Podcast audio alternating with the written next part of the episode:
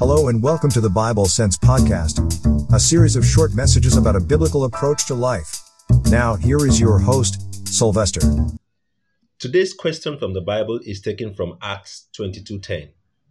Reading from the contemporary English version, it reads thus: quote, I asked, Lord, what do you want me to do? End of quote. Interesting question. Again, as it is my custom in this series, let's have a little background story. First, that question was asked by a man that used to be called Saul of Tarsus. Later on, the Bible began to address him as Paul. So, what made Paul ask such a question? In that account, he was recounting his conversion experience for the sake of those who may not know, in Acts 9, the notorious radical Pharisee who persecuted the early followers of Jesus had a phenomenal encounter with Jesus that made him a new man. The Saul of Tarsus became known as Brother Saul and much later addressed as Paul, the servant of Christ. It reminds me of the scripture that says, If any man be in Christ, he is a new creation.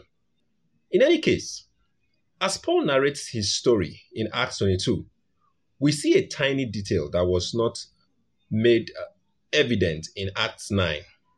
In his own testimony, or autobiography, if you will, Paul lets us on a detail that may seem insignificant, but holds a great key to the success of his life, something we also must learn from.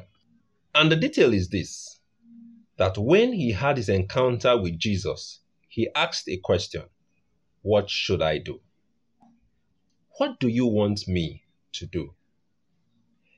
It's a very important question. It almost seems like he was saying, Okay, you got me. I get it now. I see you, Jesus. I used to think that you were not real. I used to think that these people who call themselves your followers were a group of heretics.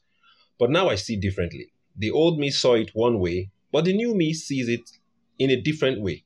Now what shall I do? Where do I go from here? How do I make it good? How do I correct my wrongs? What assignments do you have for me? It's instructive to note the timing of Paul's question. It was at the very beginning of what you would call his new birth experience. What's the lesson for us here? It's the new year. It's 2022. The slang in every tongue include words like goal setting, personal development plans, and similar other cliche. I have no problem with these words. I have no problem with setting goals or having plans for your 2022. But here's my point. Ask the owner of your life, what would you have me do? Be like Paul. Ask the Lord of your life, What would you have me do? This, of course, supposes that you have made Jesus the Lord of your life. If this is not your case, it becomes difficult, if not impossible, to do so, to submit your life to someone else's authority. But for those of you who say you are believers, who say you have given your life to Christ, it's the only way to live a successful and productive life. And so, I counsel you, particularly if you are a believer, this year, start by asking God, What are your plans for my life? What would you have me do?